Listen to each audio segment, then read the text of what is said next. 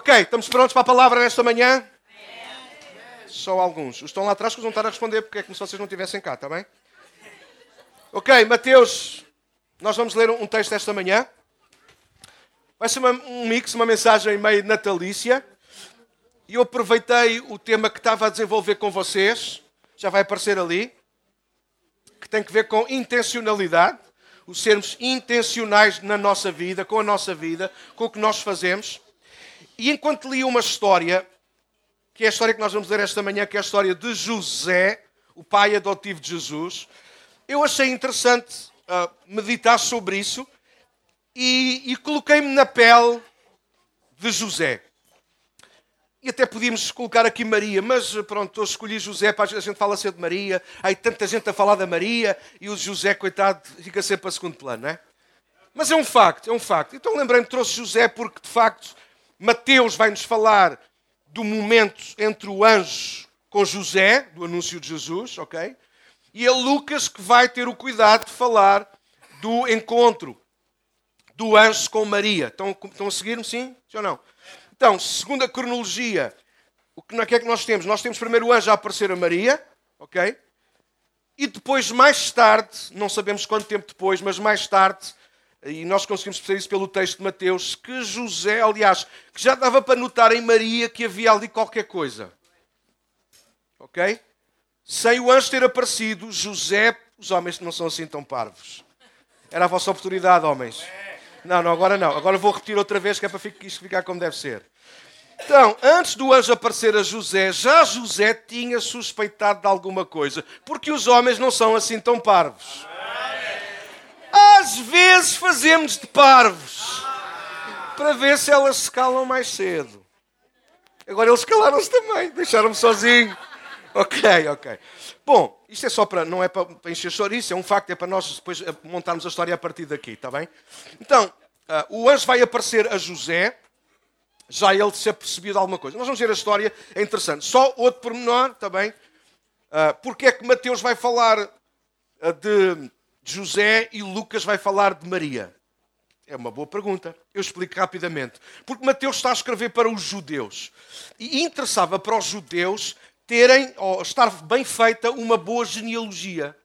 E se vocês lerem o Evangelho de Mateus, ele vai fazer a genealogia desde lá de Abraão e vai segui-la, passando por todos os pais, pais, até chegar a José, para mostrar Jesus é da linhagem de Davi. Lembram-se? Jesus, o filho de Davi. Bom, só para perceberem. Porquê é que Lucas vai não escrever sobre José, mas sobre Maria? Bom, por duas grandes razões. Primeiro, porque o anjo também apareceu a Maria, e isso é um facto que era interessante ficar escrito e Mateus não o escreveu. Mas a segunda razão é porque Lucas é médico. E médico, ah, José, corpo dele não se vai alterar, não há alterações físicas, não há alterações hormonais, não há nada ali de, de pormenores. Lucas prefere ocupar-se com Maria, porque Maria certamente era alguma coisa que ia trazer para a vida de Lucas enquanto médico, alguma vantagem para ele aprender mais sobre essas coisas. Ainda para mais, uma, uma gravidez sobrenatural. Então, só para, para a gente situar. Então, nós vamos hoje ver em Mateus capítulo 1 a história de José, também, se vocês quiserem acompanhar comigo a partir do verso 18 até 24, nós vamos ler este encontro, ou melhor, antes de ser um encontro, este pensar de José, daí é aqui que nós provamos que José já sabia ou suspeitava que Maria ah, vinha com alguma coisa extra. Alguma coisa se passava e José, desculpe a expressão mais uma vez, José não era parvo, acho que posso dizer isto, foi entre família, não tem mal nenhum. José não era, ele suspeitou, ele apercebeu-se e ficou ali meio curioso com a situação e intentou fazer alguma coisa por causa. Mas nós vamos ler o texto porque é um texto natalício e fica bem ficar lido. Boa? Ok. Então, verso 18. Foi assim que nasceu Jesus Cristo. Maria, sua mãe, estava prometida para se casar com José. Antes do casamento, porém, ela engravidou pelo poder do Espírito Santo. Escreve Mateus. Uau! 19. José, seu noivo, e agora vai entrar então sim em José. Estão comigo ainda? José, seu noivo, o tal que estava prometido, era um homem justo, não malandro, sublinha isso, era um homem justo, e resolveu romper a união em segredo. pois não queria envergonhá-la com uma separação pública. 20. Enquanto ele, ele José, pensava nisso, estão a acompanhar a história? Assim devagarinho faz mais sentido, não faz? Então, Maria recebeu, estão comigo, bora lá, Lucas 2. Maria recebe a visita do anjo e o anjo diz: Maria, tu vais ficar, vais dar à luz um bebê, tu vais ficar grávida. E Maria perguntou: Mas como é que há de ser isso? E o anjo respondeu: A virtude do Espírito do Altíssimo descerá sobre ti, etc. Vocês conhecem a história, certo? No final ela não percebeu nada, mesmo assim, mas disse: Olha, faça-se em mim, conforme a vontade do Senhor. Eis aqui a serva. Sim, estão comigo? Entretanto, o tempo foi passando, as semanas foram-se passando. Alô? E há coisas que são difíceis de esconder. Há, mulher, há mulheres aqui que já foram mães, onde é que elas estão? Há, há, e as gravidezes também não são todas iguais. No caso, Maria era a primeira. Eu não sei como é que Maria se sentiu. Há, há mulheres aqui que foram mães e que tiveram muitos enjoos. Faça o sinal. Os homens agora não, não é claro? Bom, alguns ficaram enjoados com o enjoo das mulheres. Isso é outra coisa. Sim, bom, há sinais. Olha, a, a barriguinha vai crescendo, não é, Isabela? Já disse a Isabela, tens de dar a bola aos meninos. Já, não, não dá nada, estou a brincar. Isabela está ali com uma barriga. Ah, ok. Então, provavelmente José começou a perceber alguns sinais. Estão comigo? Isto é a minha especulação, porque eu gosto de ler a Bíblia lá dentro.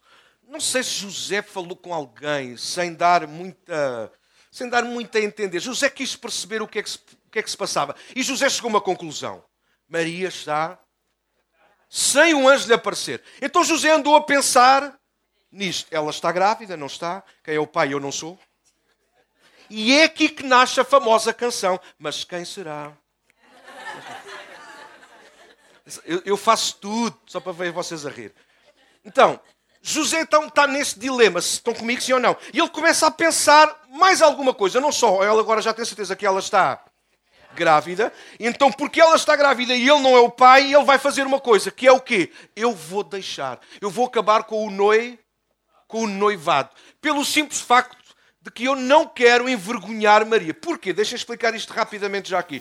Porque é um facto. Se Maria aparece grávida e José, o pai, era uma vergonha. Significava, provavelmente, que com ou sem consentimento de Maria, José, o homem, tinha abusado da noiva antes dela casar. Estão comigo, sim ou não? E o que é que José faz? Eu não sou o pai, mas eu vou desaparecer como se eu fosse o pai.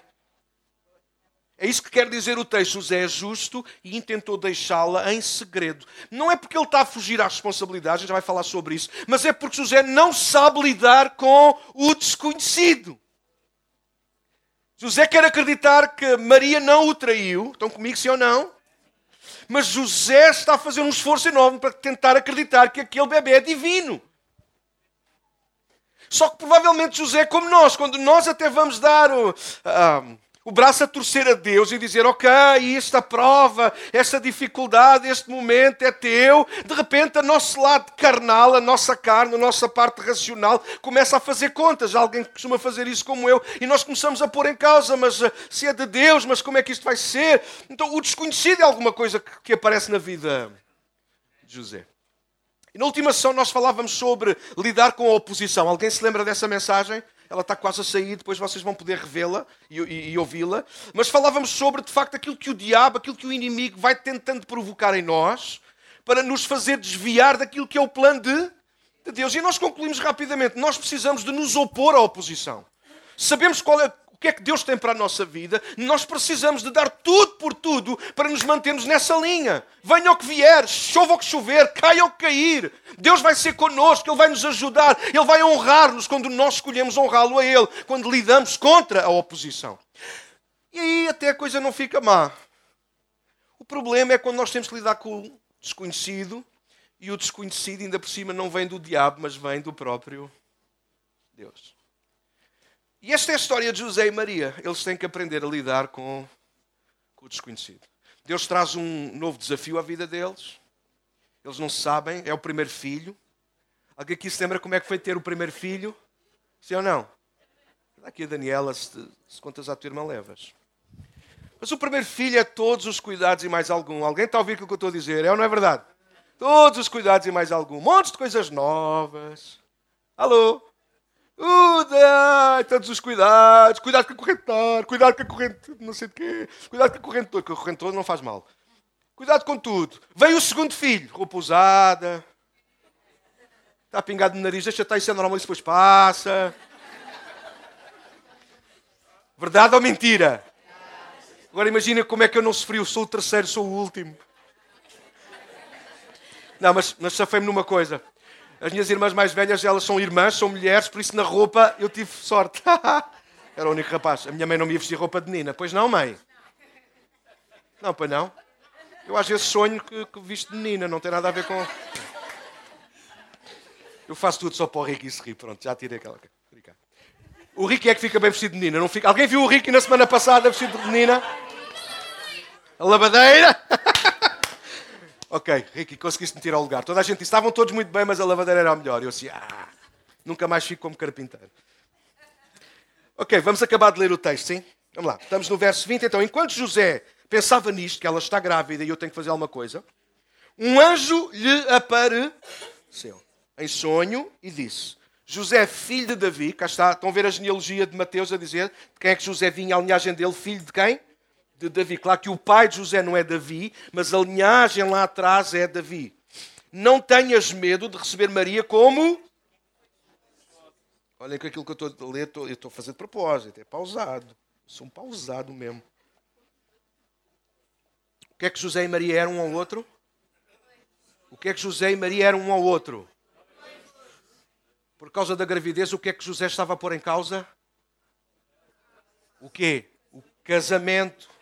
O que é que o anjo lhe vem dizer em primeira mão? Não é para tomar conta do filho. A primeira coisa que José diz a Maria é o quê? Não tenhas medo de receber Maria como.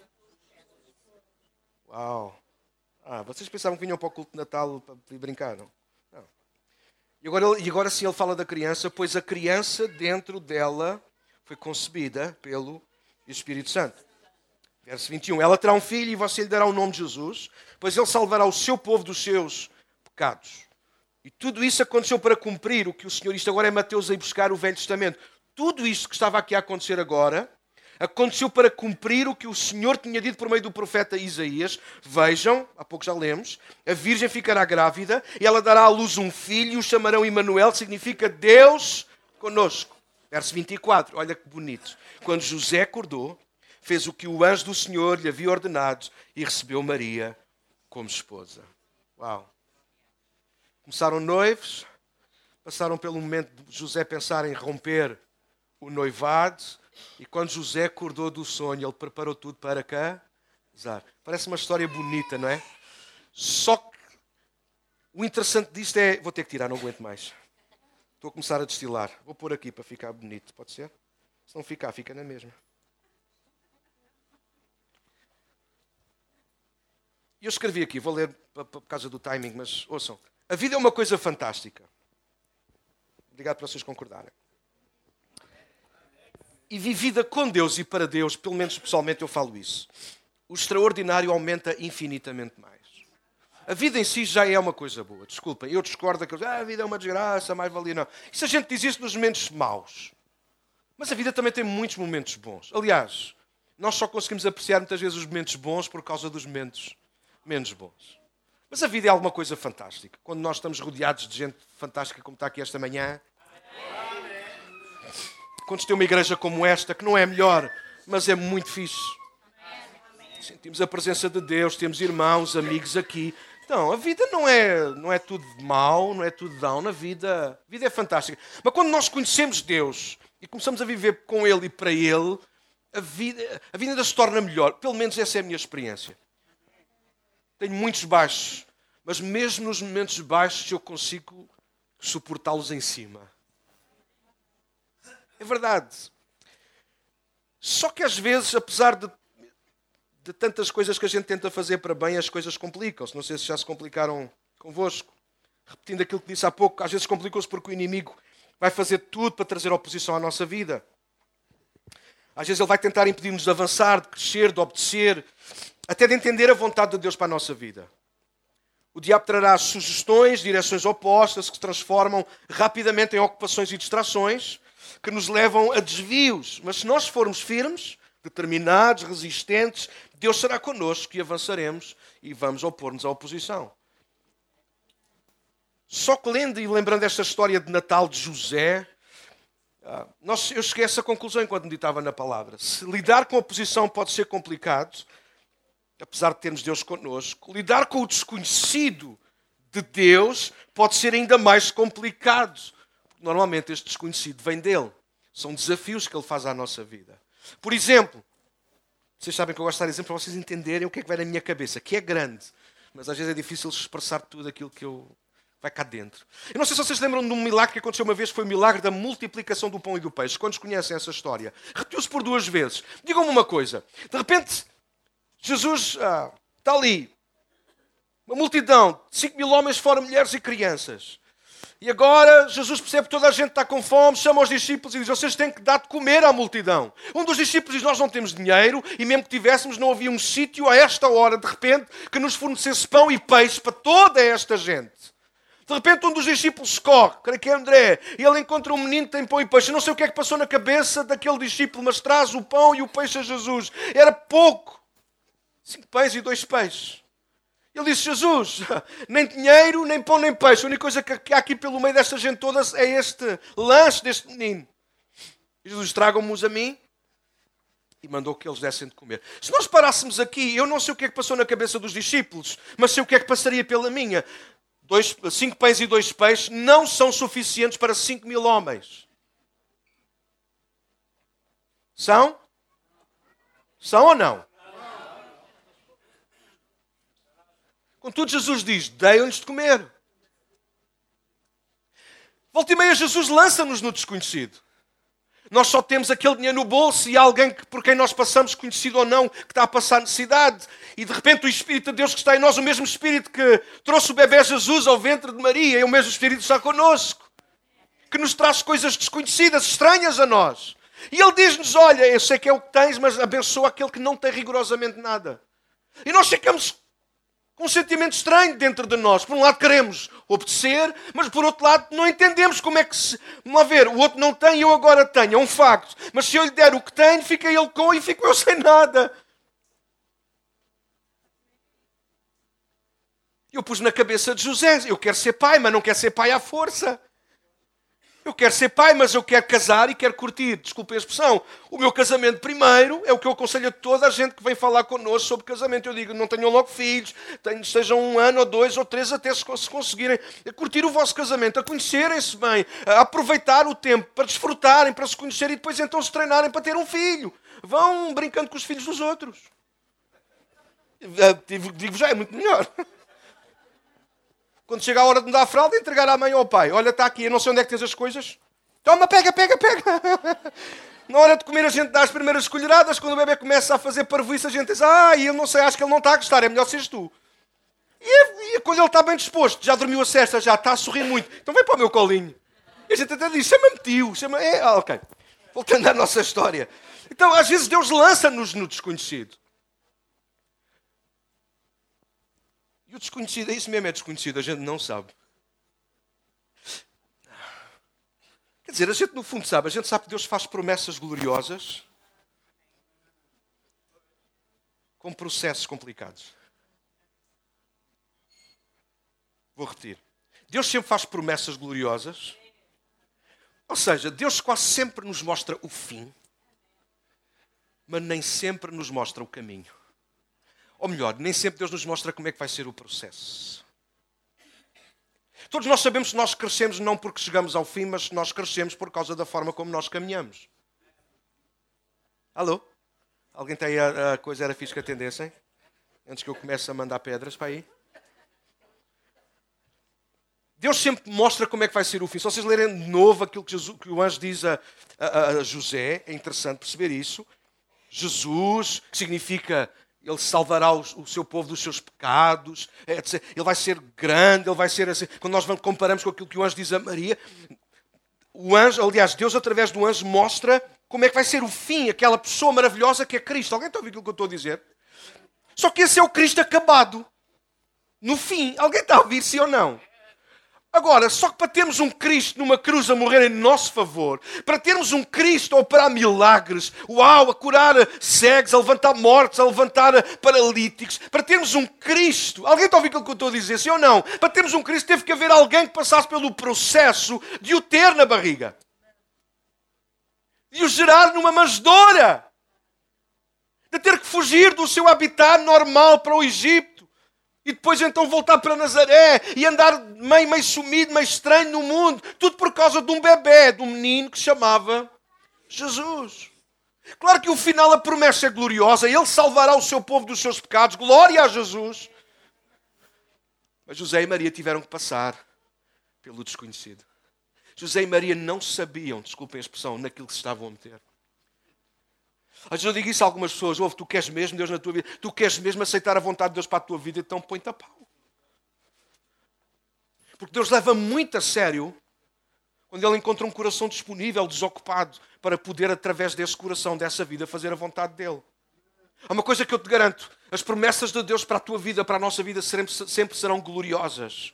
Nada se compara àquilo que Deus fará em ti e através de ti. Só que o desafio não está naquilo que Deus faz, naquilo que Deus te dá no final como recompensa. O desafio está na caminhada. Há pouco tempo nós falávamos sobre isso. O desconhecido de Deus é isso. E quando nós aceitamos o desconhecido de Deus, então é aí que entra a nossa fé. A fé tem que entrar naquilo que nós não conhecemos. Nós já sabemos aqui, nós já imaginamos tantas vezes aqui no nosso coração, mas na prática, no mundo real, nós não sabemos como vai ser. Foi isso que Maria disse ao anjo, foi isso que José provavelmente não disse com palavras audíveis, mas pensou: como é que eu vou ser pai de uma criança do qual eu não sou pai? Como é que eu vou estar à altura de cuidar daquele que então é o filho de Deus? Será que ele vai precisar de mudar fraldas ou porque é o filho de Deus ele não precisa? Será que ele vai precisar de um berço para dormir? Eu sou carpinteiro, eu posso fazer isso. Mas ele é, ele é filho de Deus, será que ele vai dormir? Alguma... Alguém... Vocês dizem, oh, Daniel, estás a inventar? Estou. Se fosse contigo, como é que tu reagirias? Como é que tu lidas com o desconhecido de Deus na tua vida? Quando Deus te pede alguma coisa para que tu vás mais além. Quando Deus te traz o desafio de dizer faz mais, dá mais, avança, entra sobe, desce. Como é que nós estamos a reagir ao desconhecido de Deus nos nossos dias? Eu quero dizer como é que nós estamos a reagir ao desconhecido de Deus nos nossos dias. Nós estamos a fugir do desconhecido de Deus nos nossos dias. Nós estamos a abraçar uma coisa que eu lhe vou chamar no primeiro ponto, se quiseres passar, Júnior. Nós estamos a abraçar uma coisa que é a normalidade. A normalidade é confortável e protege-nos do desconhecido. Nós preferimos, nós preferimos que as coisas sejam normais. Nós não gostamos de inventar muito. Nós recebemos alguém na nossa casa para um jantar e nós dizemos: Ah, eu hoje até fazia um prato diferente, mas é muito arriscado. Pode não correr bem. Então o que é que nós fazemos? Nós compramos o mesmo queijo. Alguém está a ouvir aquilo que eu estou a dizer? O mesmo pão, o mesmo vinho, ao menos eu já sei que este aqui eu acerto. É melhor não arriscar, pois não sei se este é bom, não sei se depois eles vão gostar. Alguém está a ouvir o que eu estou a dizer? Claro que sim. Nós, vamos ser, nós preferimos a normalidade. E não há nada de errado com a normalidade, a não ser uma coisa. A normalidade protege-nos do desconhecido. E se isso parece uma palavra positiva, na verdade ela é negativa. Porque quando nós estamos a tentar viver a normalidade, nós temos perdido tanto de novo desconhecido de Deus na nossa vida. Um dia Deus chamou um homem chamado Abraão. Alguém conhece a história de Abraão? Onde tudo começa, não é? O pai da fé, um amigo de Deus. Abraão, sai da tua terra e vai para a terra que eu te mostrarei para o futuro. Abraão não sabia exatamente o que é que ia acontecer. Abraão não sabia exatamente onde é que ele ia viver. Abraão não sabia o que é que ia acontecer aos filhos dele, à mulher dele. Abraão não sabia, aliás, Abraão nem sequer tinha filhos. Estava a esperar que vocês dissessem alguma coisa. Mas Abraão não sabia nada. A única coisa que Abraão sabia era que Deus chamou-me. E eu vou obedecer. Imagino que tu és um amigo de Abraão e Abraão diz: Olha, Deus apareceu-me. Qual Deus? Qual deles? É que a gente já tem tantos. De onde Abraão vinha, havia muitos deuses. E Abraão um dia diz, chega ao pé do, da família, dos amigos e diz: Olha, eu vou, vou, vou bazar. Se fosse nos nossos Abraão dizia isso. Bem, eu vou bazar. Vou, montar, vou desmontar a tenda, as cenas todas, vou juntar tudo o que é meu e vou bazar. Mas vais para onde? Não sei. Aí? Sou estranho, não sou? Sou estranho, não sou? É como eu chegar aqui hoje e dizer assim, irmãos, hoje é o último culto que eu faço com vocês. Partir da manhã, vou arrumar o meu escritório, as minhas coisas são todas aqui da igreja e eu vou-me embora. Vou-me embora para onde Deus me chamou. E alguns de vocês que são tão desejosos, me ver pelas costas, diriam, pastor, deixa só fazer palmas primeiro. Agora, para não só ouvir as palmas, agora para só ouvir o que eu vou dizer, preparar as palmas. E vai para onde?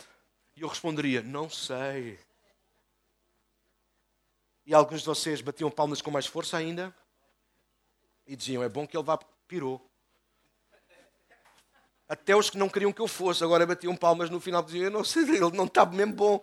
Alguns uh, diriam baixinho, mandariam, começavam a mandar mensagens uns para os outros. Júlio de Matos com ele. E outros, e outros mais que estão muito. Miguel Bombarda, não, não, já fechou. Mas agora todos os hospitais, quase todos os hospitais, se alguém escrever muito rápido, todos os hospitais já têm uma aula de, de psiquiatria. A Amadora tem. Não, a Amadora é muito perto de nós. Eu acho que Coimbra era bom para a universidade para o estudarem. Já viram como eu consigo fazer um filme? Não, nós estamos a rir de mim, mas na verdade nós estamos a rir de nós próprios. A verdade é que nós temos dificuldade em lidar com o desconhecido de Deus. Querem uma, uma coisa tão simples como esta? Sabem que eu sou o homem dos exemplos. Às vezes nós sentimos, bora ser honestos, às vezes nós sentimos o ímpeto no nosso coração de dar um abraço a alguém. Quantas vezes deixámos de o dar? Porque era estranho. Ou como diz hoje a, a, a, a malta mais nova, era awkward. Que é estranho, é estranho em inglês, certo? É um momento awkward, é uma coisa assim meio estranha. Hum, hum, não sei como é que a outra pessoa vai entender isso. Ah, é melhor não fazer. Nós lidamos muito mal com o desconhecido. Eu depois escrevo num papel, Bruno. Manda-te uma mensagem. Alguém está a acompanhar o raciocínio, sim ou não? Então a verdade é esta. Nós nem pensamos muito nisto, a não ser agora eu, num dia destes, venho falar destas coisas. Porque nós vamos vivendo o nosso dia a dia na normalidade. Nós nem reparamos as vezes que nós, nos, que nós escapamos ao desconhecido de Deus. Às vezes é mais normal nós fazermos uma oração por alguém do, e orar é bom, não me interpretem mal. Mas vejam que aqui, se calhar, a oração não vai ser tão boa. Entendam o que eu sou. De... Às vezes Deus manda-nos ir ter com alguém, nós dizemos: Hum, ir ter não vou, mas vou orar por ela.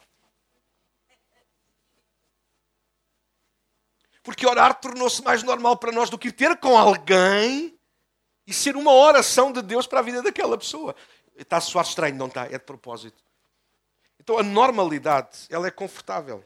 E eu acredito que este era o estado de José e Maria. Eles estavam, diz o verso 18, noivos. Tenho que começar a ler, senão vou-me perder, não é? Já sabem. Então, possivelmente, como tantos casos naquele tempo, os casamentos eram feitos entre os pais, família. Havia promessas, e segundo Mateus, Maria estava prometida a José, verso 18, sim? No verso 19 surge a palavra noivo, o que nos dá a entender que este seria de facto o estado da relação. Eu sei que alguns de vocês, ou algumas de vocês estão aqui a ouvir e dizem: Ah, pastor Tomar, eu já não digo casada, mas pelo menos noiva de alguém. Calma. Deus tem alguém para ti. Pode ser estranho, mas não te feches. Então, eles, José e Maria, sabiam que iam acabar um com o outro. Estava destinado. Estão a ouvir aquilo que estamos a falar de normalidade? Os pais de um e do outro combinaram o casamento. Estão comigo? Porque era normal. Eles estavam confortáveis na relação. Eles sabiam que mais dia menos dia era uma questão de sentarem todos à mesa, combinar o dote. Era assim que funcionava. Quem sabe os pais de José estavam a juntar algum do seu dote para conseguir ter o montante que Maria valia. Era assim que funcionava e não tinha nada de mal. Era a cultura, ainda hoje alguns povos é assim que funciona e não tem rigorosamente nada de mal. E eles estavam prometidos, ou seja, eles estavam bem como estavam, a viver o seu normal, mais dia menos dia. Eles iriam estar casados, a viver o seu dia a dia juntos com uma sua só casa, talvez José, provavelmente sim, José era carpinteiro, talvez a seguir, ele estava a continuar aquilo que tinha sido a profissão do seu pai, era assim que funcionava. Isto era o normal. Mas um dia um anjo apareceu. Eles sabiam que iam acabar juntos, era de comum acordo que vivessem juntos para sempre. E às vezes é assim que nos encontramos na nossa relação com Deus. Prometidos, mas sem termos dado o laço. Ou seja, prometidos, mas sem compromisso. Ou seja, nós vamos vivendo a nossa vida normal. Nós vimos à igreja ao domingo. Professor, ai, disse que lhe digo, é raro o domingo que eu falto. Ah, mas é sempre nos domingos que tu faltas que Deus queria falar contigo. Não, estou a brincar. Pastor, eu raramente me engano no dízimo. Eu acho que até já me enganei uma vez e dei o trízimo. Mas, mas depois no céu, o céu o Senhor depois vai-me devolver o que eu dei mais. A verdade é que nós vamos vivendo a nossa vida normal, até com Deus. Porque nós temos algumas coisas como garantidas. Um dia Jesus vai voltar. Um dia eu vou estar no céu com Jesus. Era o vosso amém agora, mas não. Agora já estou a pensar duas vezes. Pois, mas fazem bem. Porque aquilo que fará com que nós um dia estejamos no céu é a forma como nós aceitamos viver o desconhecido de Deus para a nossa vida. E a verdade é que nós pegamos o nosso cristianismo à semelhança de José e Maria, bom, isto está feito. Isto é uma questão da gente de vez em quando ler a Bíblia. Fazemos umas orações, não fazemos mal a ninguém, dimos sabendo cantar aqui uns cores. Havia aqui umas irmãs atrás de mim que eu não consigo, não consigo identificar quem era, para não olhar, para não envergonhar, mas estavam a fazer, oh Raquel, toma nota, não sei qual delas era, depois temos que ver quem era, estavam a fazer o falsete lá em cima o tempo inteiro, meu. Estava a ouvir a tua voz e alguém estava a seguir. Então, estava... então nós vamos aprendendo os hinos, nós vamos aprendendo a tocar bem, nós vamos aprendendo, nós vamos fazendo o melhor com, com as nossas coisas, mas a verdade é, não estaremos nós, na maioria do tempo, a viver um cristianismo normal. Ok, vou-vos dar 5 segundos para refletir nisso. Não estaremos nós, na maior parte do tempo, a viver um cristianismo normal, em que Deus não interfere assim tanto nos nossos planos e projetos. Nós já estamos prometidos a alguma coisa.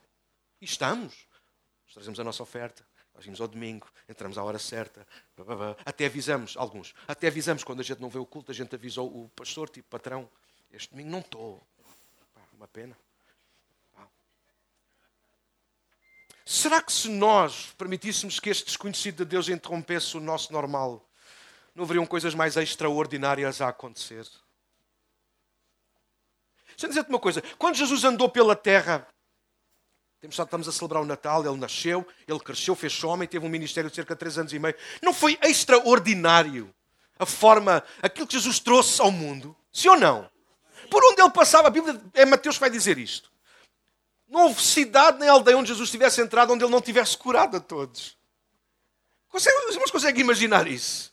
A gente hoje não consegue imaginar isso, mas o desconhecido de Deus entrou através de Jesus. Aquilo que era a normalidade das pessoas, de repente, por causa de Jesus existir e estar a pisar a mesma terra que os outros homens, de repente aquilo que era o normal perdeu o fio à meada, deixou de ser normal. Um dia uma mulher, uma viúva, num lugar pequenino chamado Naim, ela já era viúva, tinha um filho, o filho morreu. E um dia Jesus sai de um lugar de avivamento onde tinham acabado de acontecer montes de milagres, ele vai em direção a pé, uh, a pé até Naim, ele percorreu não mais de 30 quilómetros. Quando ele lá chega, ele vai encontrar precisamente o cortejo fúnebre a meio.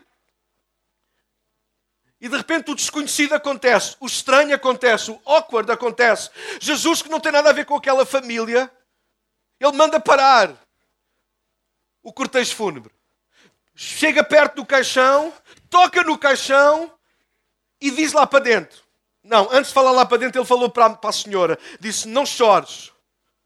E agora ele olha lá para dentro do caixão e dá uma ordem para dentro do caixão. Eu sei que para nós tudo isso parece normal, porque nós estamos habituados a ler a Bíblia, mas eu imagino se fosse num funeral onde tu estivesses.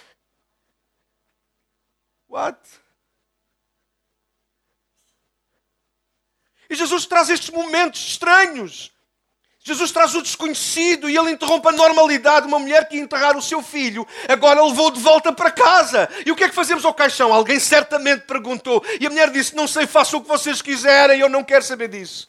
E ela voltou para casa com o seu filho vivo, porque Jesus interrompeu a normalidade daquele.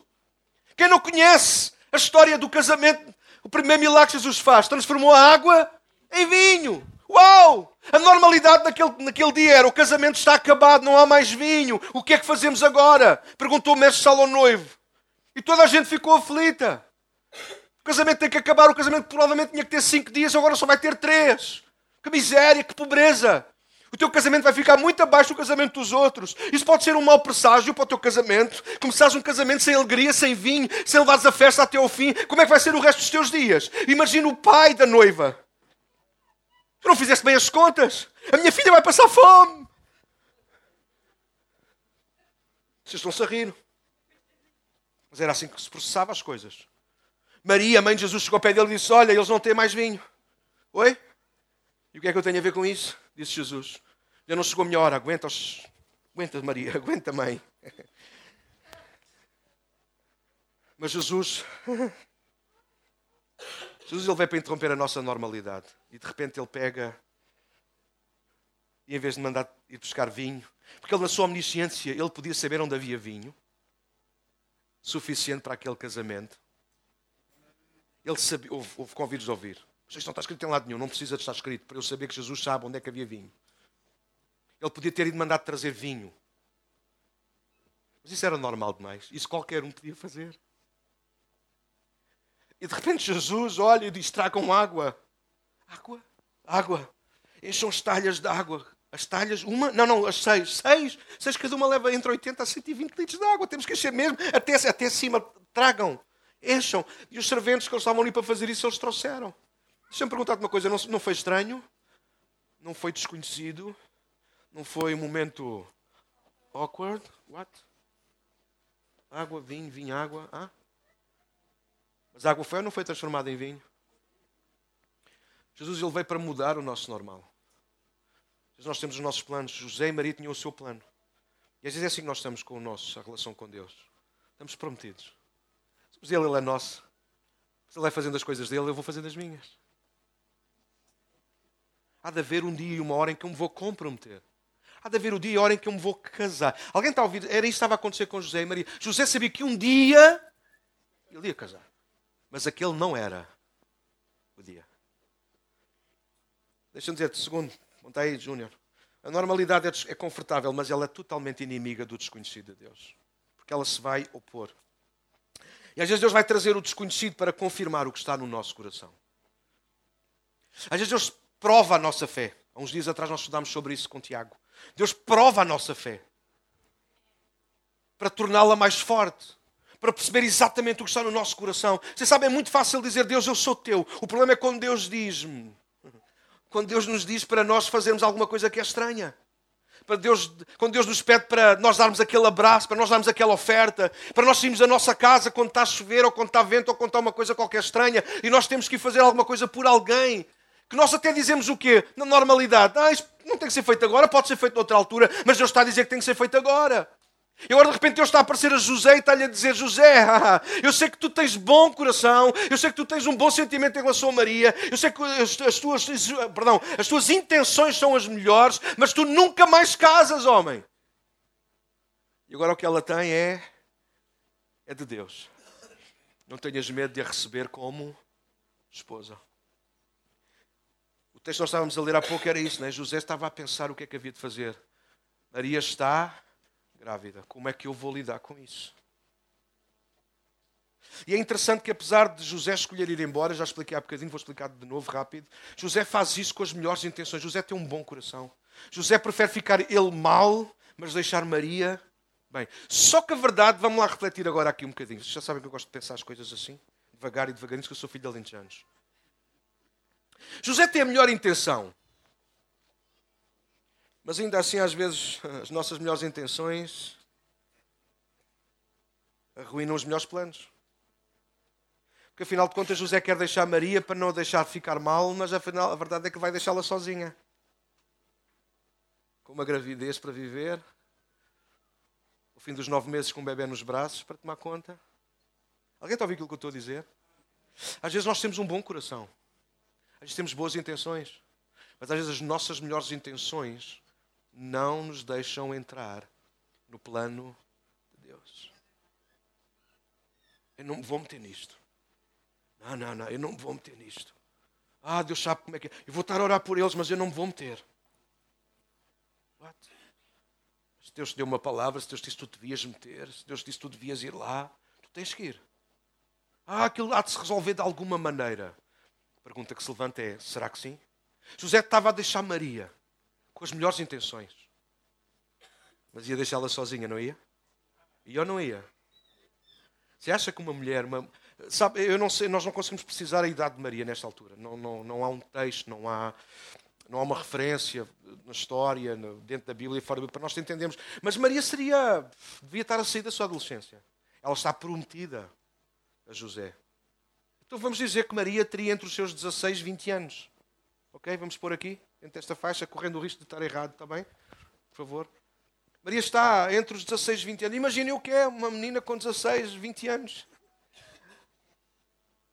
Receber um anjo e dizer que ela agora vai estar grávida.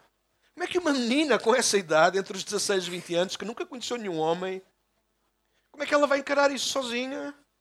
Como é que ela vai dizer isso aos pais? Só que tudo o que Deus faz é perfeito.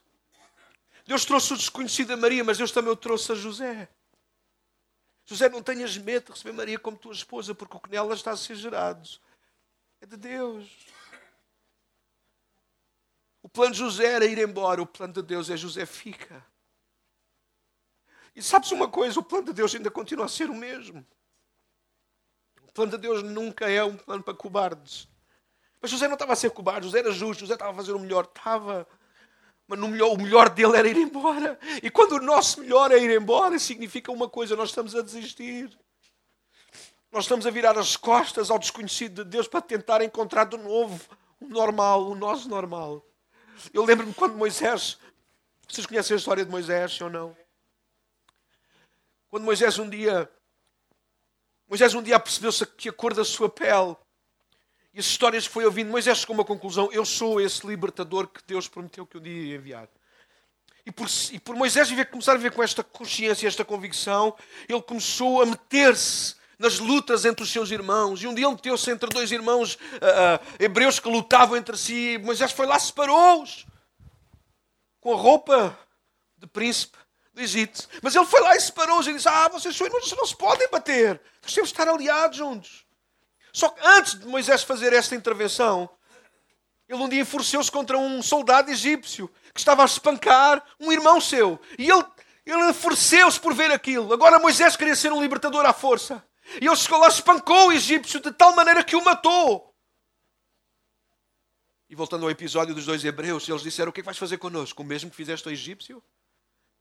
E Moisés disse: What? Eu fiz isso para vos defender. Agora vocês voltam isso contra mim. Então Moisés ficou ali confuso. E Moisés, no meio daquele desconhecido Moisés, fugiu. E durante 40 anos Moisés fugiu para um deserto. Onde conheceu a sua esposa, onde conheceu uma nova família. Alguém está comigo? Onde começou a passar. Um homem que ia ser um líder, agora estava. Um homem que ia ser um líder de pessoas, estava a ser um líder de ovelhas. E ele está a pastar as ovelhas do seu sogro. E um dia ele diz que naquele dia lembrou-se de ir para junto do monte de Deus, o Monte Horebe. E quando lá chegou, disse que viu uma sarça que ardia e não se consumia. Uau, isto é que é awkward. Isto é que é estranho. Isto é que é desconhecido. E Moisés teve esse sentimento. Moisés olhou para a sarça. What? What? Não. Eu vou olhar outra vez com os meus olhos, eu devo estar aqui bisogado, eu devo ter olhado para o sol tempo demais, eu estou a ver já brilhos que não devia ver. E diz que Moisés torna a colocar os olhos e a sarça continuava a arder e não se consumia. Mas na segunda vez que Moisés olha, a sarça não apenas ardia e não se consumia, como agora a sarça falava. E vocês fazem essa arte porque são boedas espirituais e isto é tudo, isto não é nada novo para vocês. Mas vocês deviam estar a dizer, deviam estar a fazer contas. E ah, é verdade, Daniel. Isso é boeda estranho. Isso é completamente desconhecido. Porque senão eu pergunto: quantos de vocês já viram uma sarça arder e a não se consumir? Acrescenta a pergunta: quantos de vocês já viram uma sarça arder que não se consumiam e a falar? E se vissem, o que é que faziam?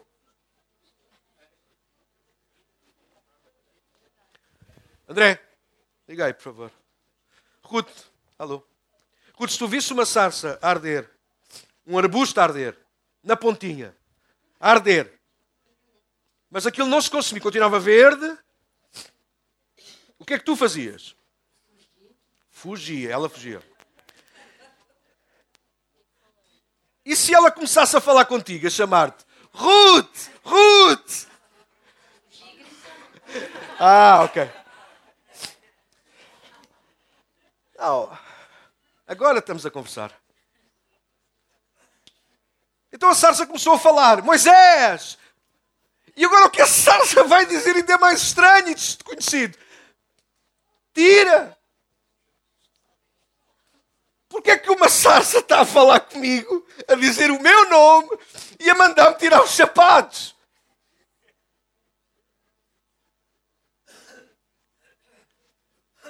Porque o desafio de Deus para nós sempre é acompanhado de coisas estranhas e desconhecidas. Um dia este mesmo Moisés armado em bom, com dois milhões de pessoas atrás dele, chegou e parou diante um mar, chamado Mar Vermelho. Alguém conhece a história? E o Moisés armado em bom tinha tirado o povo do Egito, dois milhões atrás de mim. Bora, malta, sigam-me. E lá vai ele com o seu, sua vara na mão. Uau! De repente chegou ali e viu, toda a gente ficou com medo, até ele disse, então, e agora a gente vai, vai fazer o quê? E Deus disse, Moisés, por que é que estás a clamar a mim? O que é que tens na tua mão? Dá uma vara. Bate com ela na água. A Bíblia não diz o que é que Moisés pensou, mas eu vou dizer o que é que eu pensaria. Deus, não estás a perceber. Se aqui alguém tem que levar com a vara não é a água, não posso bater a ti, Senhor, não é? Quem nos trouxe até aqui foste tu e trouxeste-nos aqui para morrermos aqui porque era isto que o povo estava a dizer. Não havia cemitérios no Egito. Mas Deus disse: Vai, cala a boca, diz ao povo: marche. Mas marche para onde? E de repente o estranho acontece. Moisés disse: Eu também não tenho hipótese. Ou, ou dou cavara na água, ou dou cavara em mim próprio. Porque alguém me vai dar com a vara. então Moisés disse: Bora arriscar no desconhecido de Deus. Sabe porque é que Moisés orou assim? Porque Moisés estava à espera de uma coisa normal. A gente vai fugir e o normal é, ok, Deus tirou-nos do Egito e nunca mais ninguém nos vai perseguir. Nunca mais vou ter problemas na vida, porque foi Deus que me tirou do Egito. Eu era um grande pecador, agora sou um pecador mais pequenino. Já fui um viciado, já fui, já fui uma pessoa, mas Deus mudou a minha vida. Deus tirou-me do, do meu Egito. Deus fez de mim uma nova criatura. E sabe uma coisa, igreja? Nunca mais nada de mal me aconteceu. Mentira. Sempre há perseguição, sempre há oposição. Mas Deus sempre nos tem um, alguma coisa na manga. Só que isso soa-nos a nós estranhos. Eu não sei. O que é que Moisés pensou naquele? Deus, tu tiraste-nos de lá para aqui? Não. Deus disse: Eu vou-te levar para a terra prometida. Lembra-se, Moisés, aquele monte onde tu estavas com as ovelhas, é nesse monte onde eu te vou trazer, onde vocês me vão adorar e servir. Moisés nem estava nem a meio do caminho e já estava. Deus, então o que é que vai acontecer agora? O normal é nós sermos despedaçados pelos egípcios que vêm a espumar, era assim a expressão que está lá em Êxodo. Eles vinham a espumar da boca de tanta raiva que tinham. Se eles os apanhassem, eles iam comê-los vivos. E Moisés está a dizer: Nós vamos ser petisco para eles. Deus diz: Não, bate com a vara na água. O que é que Vocês conhecem a história? Ele bateu com a vara na água. E o que é que aconteceu? Não. Veio um vento oriental. Agora imagina, imagina o som, Raquel. Ele bate com a vara na água. E não aconteceu nada. De repente começa só a ouvir vento. Vocês ouviram a Elsa aí a passar nestes dias? Ouviram ou não? Lá na minha zona não é preciso saber Elsa, aquilo está sempre vento. Nestes dias então, sei que eu até eu tinha mais cabelo ontem e agora tenho menos. Não, vejam a cena comigo, bora lá, bora fazer o filme juntos. É porque aquilo que a gente está habituado é, ele bateu com a vara na água e o mar abriu. Mentira! Ele bateu com vara na água e não aconteceu nada. Começou só a ouvir apenas vento. E Moisés, o fogo, vamos levantar voo, queres ver? Não, não, de repente o vento começou então sim, lentamente, calmamente. Agora imagina, ah, bora lá, bora lá para o momento com eles. Aquilo deveria ter sido sim. Yeah. Bater com, vamos fazer, se eu fosse Moisés, se tu fosse Moisés, como é que era? Para bater com isto na água, vamos bater na água. Pum, abriu, passou, fechou. Era ou não? Agora não foi nada assim, man. Deus é estranho, Deus faz coisas estranhas, Deus leva-nos ao desconhecido, bate com a vara na água Moisés, oh, é para já. nada, acelera isso. Enquanto nada, alguém está a ouvir? Enquanto o mar não abriu, os egípcios estavam. Ah, pois é, bebê. A gente, a gente fala bem, a gente gosta de ler a história a correr. Mas o desconhecido de Deus é bom para os outros. Mas a igreja, ouça, nós estamos a fechar um ano, igreja. E o próximo ano tem que, tem, tem, tem que conter o desconhecido de Deus. A gente tem que sair da nossa normalidade, da nossa zona de conforto. A gente tem que dar mais, Daniel. A gente tem que sair. A gente, peraí, até aqui eu sei que posso ir, mas Deus não me está a dizer para ir até onde eu posso ir. Deus está a dizer que eu tenho que caminhar por dentro das águas. Deixa-me ligar-te com outra, esta é para ti, Daniel. Há momentos em que Deus abre as águas e há momentos em que Ele nos põe a caminhar sobre as águas. Há momentos em que Ele não divide as águas, Joana. E a gente diz: Bora, Deus vai dividir as águas. Não vai, não. Agora vais ter que aprender a caminhar sobre as águas. Daniel, isso é awkward, isso é estranho. Isso só há fantasma. É o desconhecido de Deus que nos leva mais longe. Já passar para o 3, eu tenho que avançar, temos que ir embora, que eu ainda tenho que ir passear. Deixa aqui, estes são mais breves para depois chegar ao último. Ouçam. São cinco, vamos ao terceiro, rápido. Olha, o desconhecido de Deus prova e corrige os nossos interesses. O desconhecido de Deus prova e corrige os nossos interesses. Sabes, quando nós estamos na nossa normalidade, a verdade é esta. Deixa-me ser sintético aqui. A nossa normalidade cuida muito dos nossos interesses. Se calhar no próximo domingo, não sei. Ou no primeiro domingo do ano, também já não falta muito. Se chegarem aqui não haver cadeiras nenhumas. Oi? E alguns perguntam: Ah, pastor, e onde é que eu me sento? Senta. Não senta. Ah, mas eu não posso estar tanto tempo de pé. Não. Quando você vai, tem que ir ao médico e tem que estar numa fila ou tem que estar não sei onde e estar não sei quanto tempo de pé. Ah, pastor, mas tem que ser. Sabe porquê é que tem que ser? Porque está a servir os seus interesses. Se você for ao banco para ver se lá está a reforma,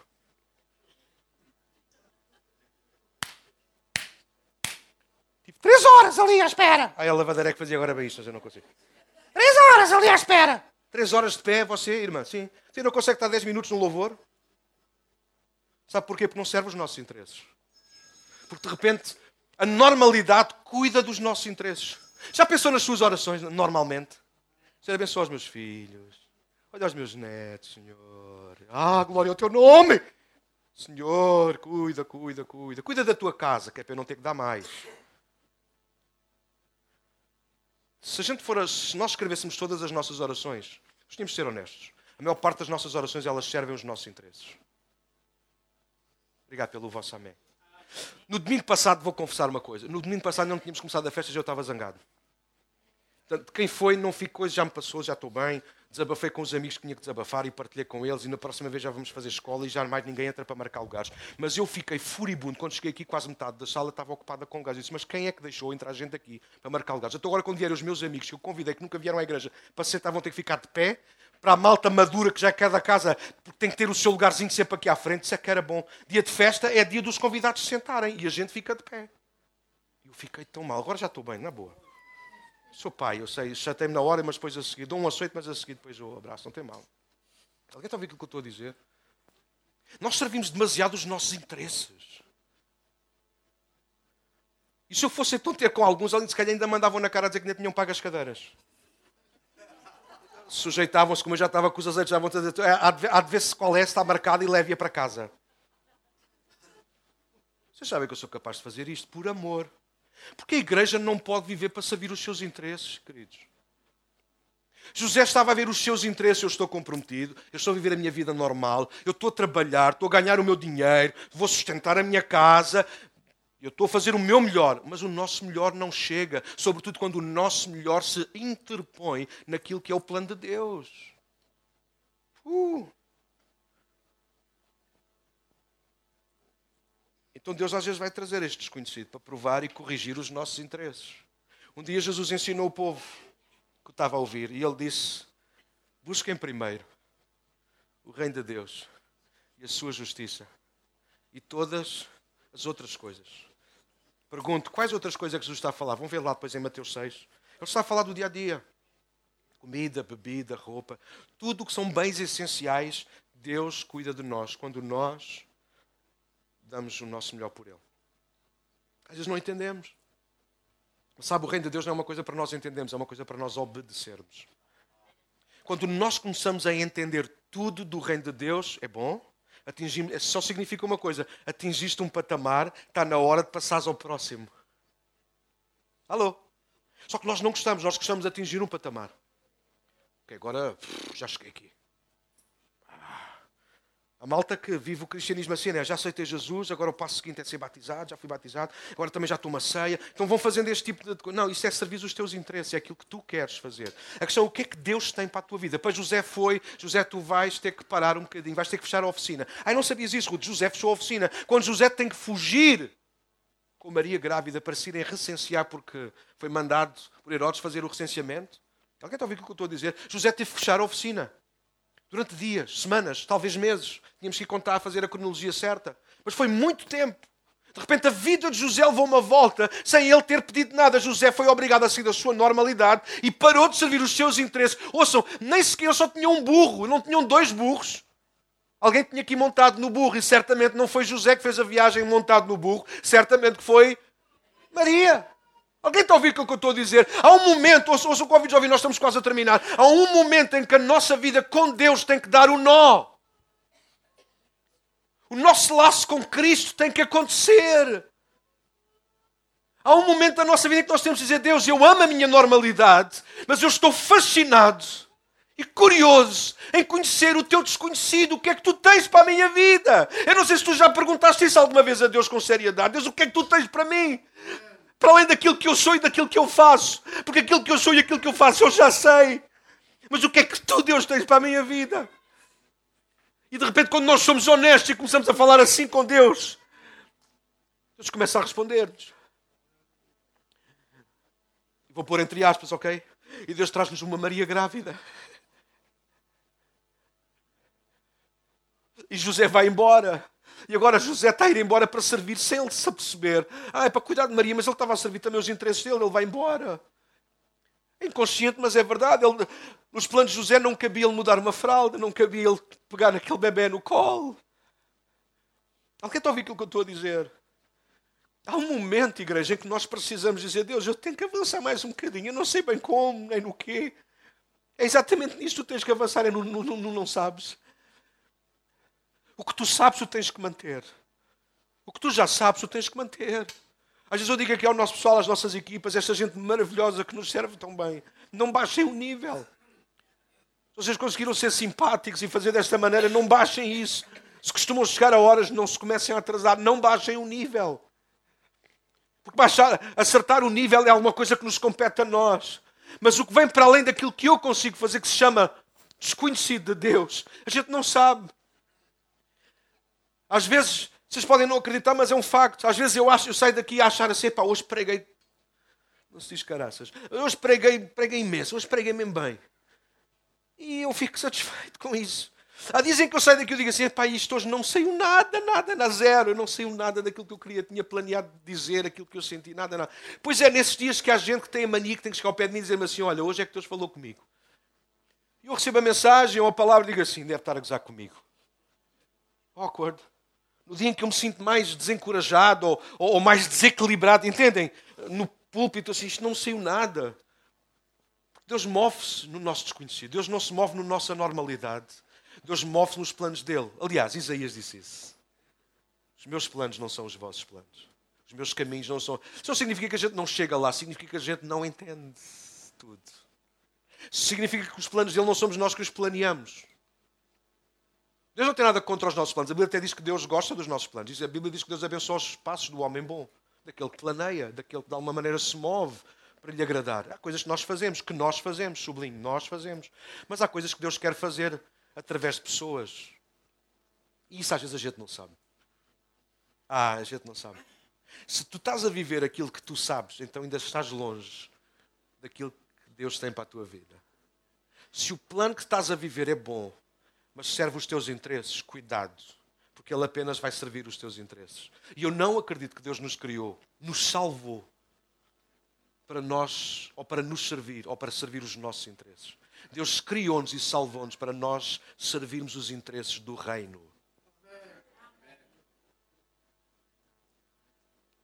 E isso muitas vezes vai trazer desconhecido. Ele vai trazer-nos, ele vai nos levar ao, nível seguinte, Daniel. Ah, mas eu não tenho como. Exatamente. Tu não tens como. Como o nosso José não tinha como. Como a nossa Maria não tinha como. Mas Deus era com eles ou não era? Eles conseguiram ou não conseguiram? Sim ou não? Sim ou não? E não foi bom eles terem conseguido, porque assim usufruímos todos? Hoje temos um Salvador porque houve uma Maria e um José. Alguém está a ouvir o que eu estou a dizer? Porque alguém entrou no desconhecido de Deus e o agarrou. Quase a terminar. O nosso Senhor desconhecido de Deus, é o último ponto, prepara-nos para coisas maiores.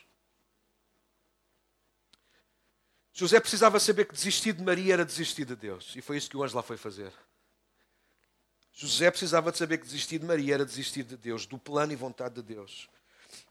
Era José ter que saber que desistir de Maria era pôr em causa as profecias de Deus, porque a profecia dizia isso. O menino nasceria de uma virgem. José desistir de Maria era José desistir das palavras ou da palavra do próprio Deus, era colocar-se de fora, quando Deus o estava a convidar a entrar. Mas receber Maria seria receber Deus. Aliás, José receber Maria era receber mais de Deus ainda, porque Maria não vinha sozinha. Maria vinha agora acompanhada de um bebê, que não era um bebê qualquer, mas o bebê era o filho de Deus. Então faz a conta comigo. Receber Maria era receber Deus. Mas receber Maria era receber mais de Deus ainda, porque agora Maria traria o Filho de Deus com ela. Hoje Deus está a dar-nos uma nova oportunidade também a nós. Aliás, sempre nós nos reunimos nesta casa ou noutra, e Deus está a falar connosco, Ele está a renovar a oportunidade de nos envolvermos com Ele e com a Sua vontade. Estou mesmo a terminar, convido-vos a ouvir. Quantas vezes já o ouvimos, mas o ignoramos no fim? Quantas vezes Deus falou, mas nós preferimos fugir? E fugir e esconder é próprio do ser humano. Adão fez isso. Quando Adão pecou, escondeu-se atrás de um arbusto. Lembram-se? Onde é que estás, Adão? Teve que ser Deus a chamá-lo. Moisés escondeu-se. Moisés sabia que ele era o escolhido, mas em vez de orientar a sua vida pela vontade de Deus, Moisés fugiu para um deserto. Lembram-se onde Deus foi falar com ele através de uma sarça? Jonas fez isso. Quem, quem conhece a história do profeta Jonas? Jonas vai à cidade lá de Nínive e vai pregar o evangelho. Vou nada.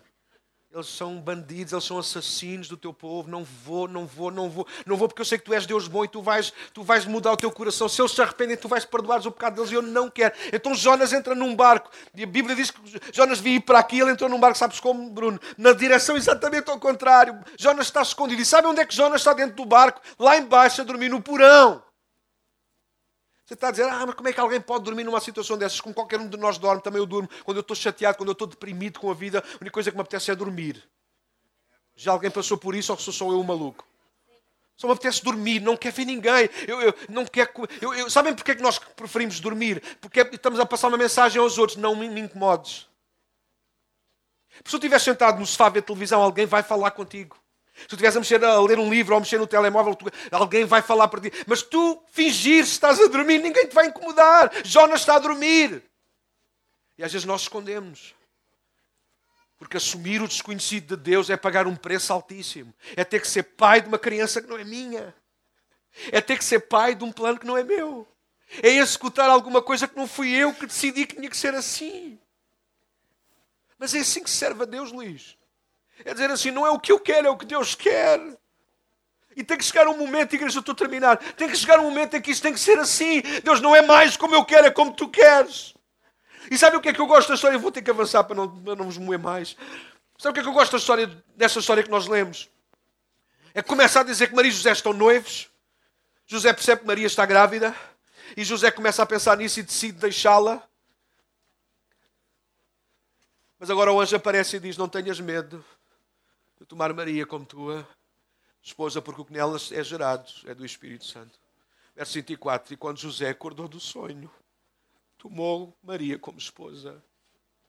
Eu consigo meter-me naquela história e faz lembrar a minha história com Cristo. Faz lembrar às vezes alguns momentos que eu tenho com Deus. Em que eu percebo que estou a bater o pé, estou a bater o pé, estou a ser teimoso, estou a fugir do desconhecido de Deus, porque eu não quero abrir mão da minha normalidade. Porque às vezes a normalidade já é dura. Às vezes viver o nosso normal já é complicado. Gerir família, gerir saúde, gerir dinheiro. Alguém está a ouvir aquilo que eu estou a dizer? Quanto mais ter que entrar naquilo que é de Deus. Como é que vai ser? Deus, então, e se eu fizer isso, como é que vai ser? Deus, então, e se a gente tiver que mudar desta casa, como é que vai ser? Porque hoje eu estou confortável com a renda que pagamos. Com o que nós pagamos, nós temos dinheiro, graças a Deus. Eu já não me lembro há quanto tempo nós não tínhamos. E destes para onde a gente vai fazer a Assembleia Geral de Membros e nós vamos dar as contas também. Mas o que é que saibam disso? Deus tem nos abençoado muitíssimo. Os líderes desta casa, eles sabem as contas, eles sabem, eles recebem os balancetes. Deus tem nos abençoado. E às vezes eu penso, eu tenho que ser honesto, eu penso nisso. Eu saí daqui, é, é hipótese conhecida, eu não sei se nós vamos ter. Nós precisávamos de mais gente a servir na igreja, nós precisávamos de pagar a mais gente para nos ajudar em alguns departamentos. Eu não sei se nós temos capacidade para isso. Isso é estranho para nós, é awkward para nós. Mas em algum momento a gente tem que dar o passo de fé. Em algum momento a gente tem que lançar a vara. Em algum momento a gente tem que olhar para o mar. Em algum momento a gente tem que deixar assentar no nosso coração as palavras de Deus. Bate com a vara no mar. Deus, como é que é? Como é que vai ser? Como é que vai ser amanhã? Então, e como é que eu não sei se vocês têm. Às vezes o nosso normal já é complicado. O vosso normal é complicado. O meu é. Tenho três mulheres em casa. Um cão e um coelho. E a minha sogra ainda é viva.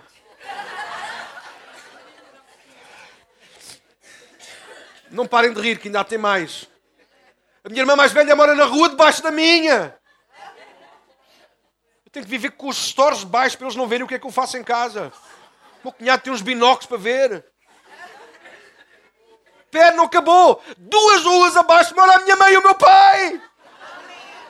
O meu normal não é fácil, irmãos. Tira o sorriso do rosto. O nosso normal é complicado. Mas nós vamos conseguindo gerir o nosso normal. Alô? Agora a questão era: como é que a gente, a tentar equilibrar o nosso normal, como é que a gente ainda vai assumir o desconhecido de Deus? Deixa-me dizer-te uma coisa para, para te ensinar a lidar com o desconhecido. Para lidar com o normal, tu não precisas de fé. Esquece. Essa, ah, na minha vida, eu, isto é só pela fé, não é nada. As tuas contas, tu já te habituaste, já sabes que não podes gastar aqui, não podes gastar ali. Sim ou não? Bora lá ser honestos. Ah, é verdade, sim. A gente para lidar com a nossa, gente para lidar com a nossa normalidade não precisa de fé. Confiamos em Deus. Não, por favor, não me interpretam, não, não ponham palavras na minha boca que eu não estou a dizer. Claro que a gente está a confiar em Deus. Mas sim, mas a gente está a fazer o nosso trabalho. A gente está no nosso jardim, a cuidar do nosso jardim. A gente está a plantar, a gente está a colher, a gente está a limpar. Alguém está a ouvir o que eu estou a dizer? Então para que é que a gente precisa da fé? Para no meio disto tudo, Daniel, a gente conseguir ainda dar oportunidade ou agarrar a oportunidade de entrarmos no desconhecido de Deus. Dizer, Deus, eu não percebo nada disso, já está a ser difícil gerir-me a mim próprio.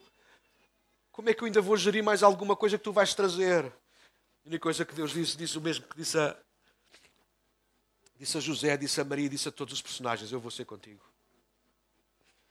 Deixa-me terminar com uma personagem que eu amo, José, Josué. Alguém conhece a história de Josué? Josué, meu servo Moisés é morto. Chegou a tua hora. Tu tens que avançar com com o povo. Tu tens que liderar o povo. Não desvies para a esquerda nem para a direita. Mas a palavra-chave de Josué nem sequer é o ser forte e corajoso, que já falámos sobre isso há uns tempos atrás. Ser forte e corajoso é para nós não nos desviarmos. Nós, isso é uma coisa que nos compete a nós. A palavra-chave para mim, Josué, é: Eu não te deixarei, nem te desampararei. Esta é a palavra-chave. Deus não te deixará nem te desamparará. Aonde? No meio do desconhecido. Eu amo o Salmo 23 e se nós o lêssemos esta manhã, nós tínhamos ler dessa perspectiva de alguém que está a viver o desconhecido de Deus. O Senhor é o meu pastor. Aonde? No desconhecido. Mas eu sei, nada me faltará.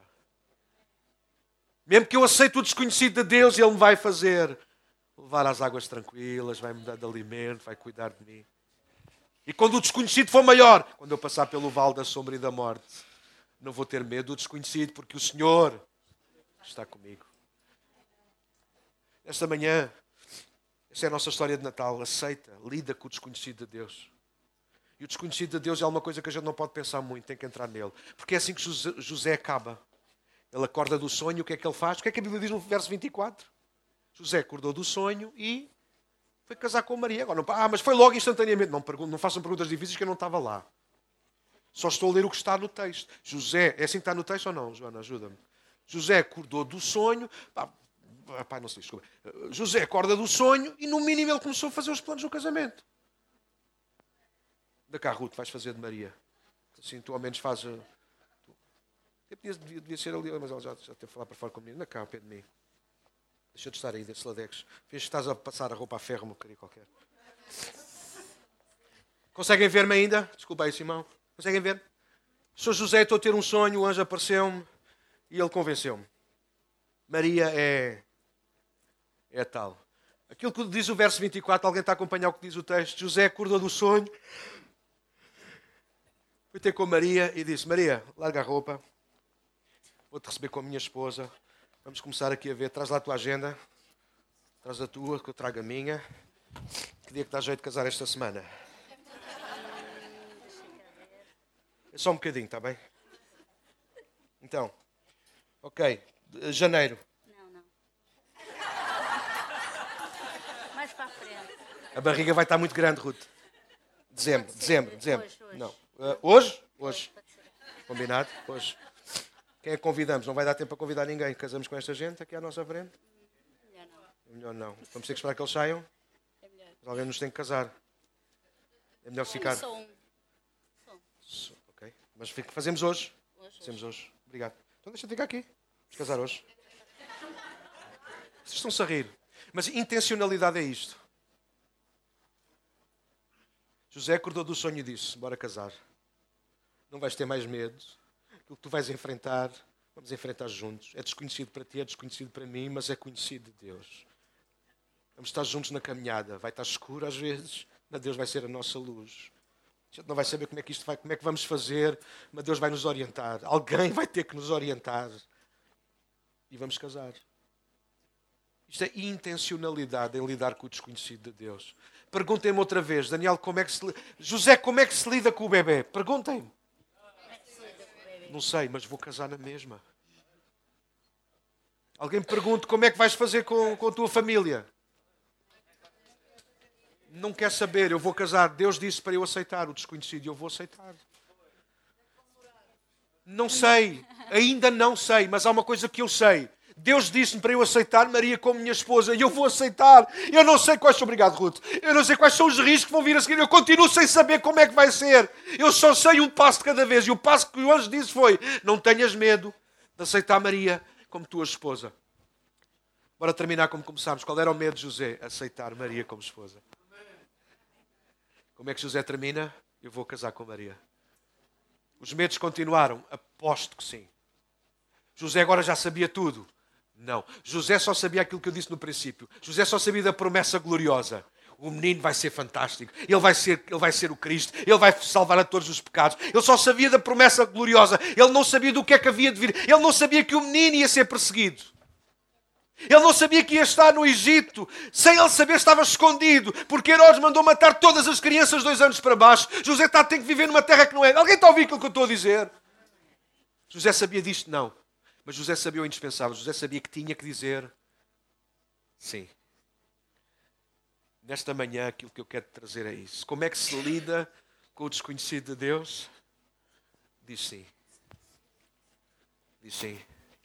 Quando Deus te aparecer e disser: Queres casar comigo? Porque esta é a grande história não é, que está aqui por trás. É um casamento. Quando Deus nos aparece, o desconhecido de Deus para nós é este. O desconhecido de Deus para nós, irmã Ju, é relacionamento. Queres casar comigo? E a verdade é que nós vamos empurrando com a nossa barriga, igreja. Gente, na verdade, na verdade, no fundo, no fundo a gente quer, mas ainda não. Bora marcar a data. Viram o que a Ruth fez sem ela saber que não combinámos nada? Pode ser, eh, pode ser esta semana? Não. Em janeiro, não. E é assim que nós vamos fazendo com a nossa relação quando a gente vai empurrando. A gente quer casar com ele, entende? A gente quer relacionamento mais íntimo com ele, quer, querer quer, mas estamos a vivê-lo, não. A gente está a viver os nossos interesses, estamos. Estamos a viver os planos de Deus, ainda não.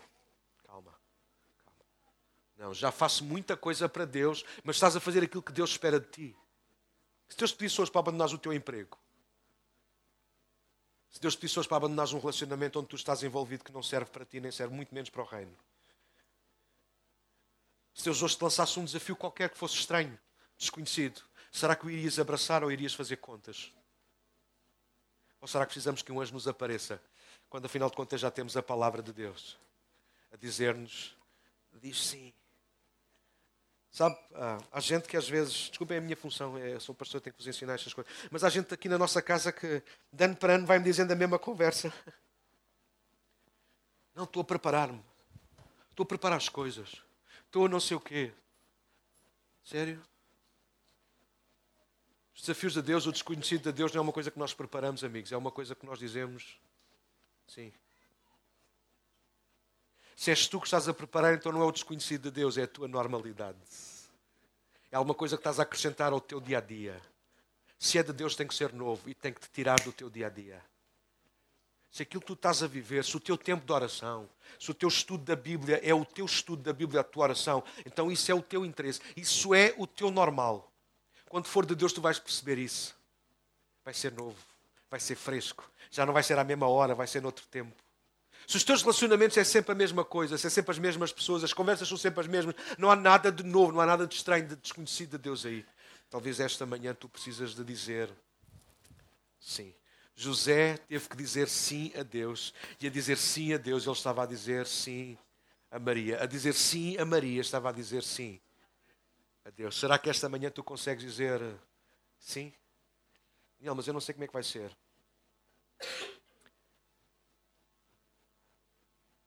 José acordou do sonho e ele podia ter ido embora. Mas ele foi ter com Maria e casou com Maria. Nesta manhã, o que é que tu vais fazer? Vamos terminar o ano 2019. Como é que vai ser 2020? Vamos continuar a empurrar o sim? Vamos continuar a congelá-lo, a guardá-lo?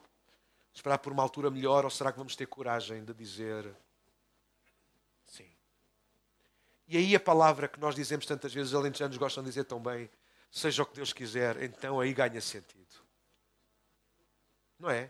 É no desconhecido que esta frase conhecida, célebre, ganha mesmo todo o sentido, não é, Bruno? Seja o que Deus quiser, porque é no desconhecido é que a gente diz assim, eu não sei, mas eu disse sim, então vai ser mesmo o que Deus quer. Como é que vai ser com o menino? O que Deus quiser. Como é que vai ser se tu abris mão do curso que estás a fazer? Como é, que... é o que Deus quiser. Como é que vai ser? O que é que vai ser da minha vida? Daniel tinha um emprego bom, mas Deus estava a pedir para eu largar este emprego e entrar noutra cena de cabeça para servir mais. Como é que eu vou fazer? Como é que eu vou dar meio tempo à igreja para servir? Eu gostava de servir meio tempo. Eu gostava de tirar todas as minhas manhãs para estar a servir na igreja ou às tardes. Mas, mas eu não sei como é que isso vai ser. Pá, se Deus está-te a chamar, tens de ser assim.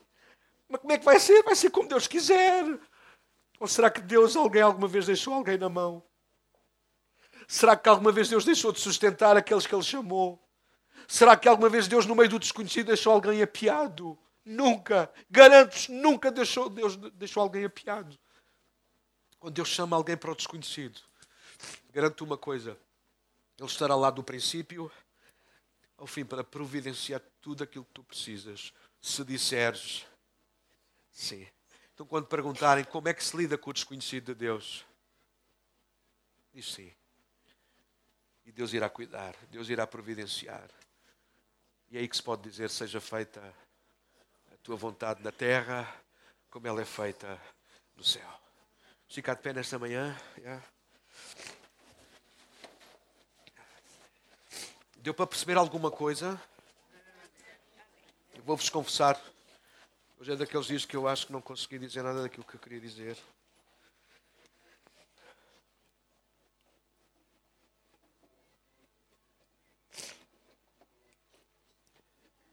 Ah, a gente vai estar mesmo já quase a terminar também. Faltam-nos algumas coisas. Antes da gente dar um abraço e desejar Feliz Natal a todos. Lembrar que no próximo domingo a gente vai estar juntos aí de manhã às 10h30 para celebrar o último culto do ano. Todos juntos. Eu não sei se alguém nesta manhã se quer juntar a mim, honestamente. E nesta manhã de uma forma honesta, sincera, sabendo todos os riscos que vamos correr ou que podemos correr. Mas nesta manhã tu sabes que tu precisas dizer sim. Tem sido mais as vezes que tu tens voltado atrás. Estás prometido, mas não consegues assumir o compromisso. José estava prometido a Maria, mas não estava totalmente comprometido. Ele ainda podia ir embora se quisesse, entendem isso? Mas depois de casar já não podia. E às vezes nós estamos assim nós estamos prometidos, nós confiamos, nós acreditamos em Deus, provavelmente até iremos para o céu. Estamos a viver uma vida demasiado a fugir do desconhecido que Deus tem para a nossa vida, da chamada de Deus para nós, da vocação de Deus para nós. E às vezes até o que estás a fazer é bom, é certo, mas não é de Deus, não é aquilo que Deus tinha planeado para a tua vida. Tudo porque tu não tens a coragem que José teve quando acordou do sonho. Sim, Talvez a única coisa que te falta é só esta, esta palavra tão pequenina, com três letrinhas. Sim.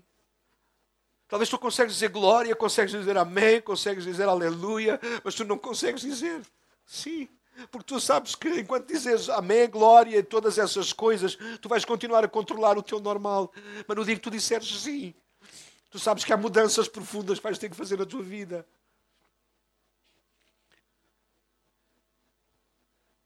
Nesta manhã, tem coragem. Um dia eu disse sim. Quero dizer uma coisa: aprendi a dizer sim todos os dias. E nos dizem que eu digo não, eu arrependo-me profundamente. Eu prefiro mil vezes viver no desconhecido de Deus Mas sei que é Deus que está a controlar as coisas, que é Deus que está a cuidar das coisas, que é Deus que está a abrir caminho. Do que eu continuar a viver na minha normalidade e não executar aquilo que é a vontade de Deus para a minha vida.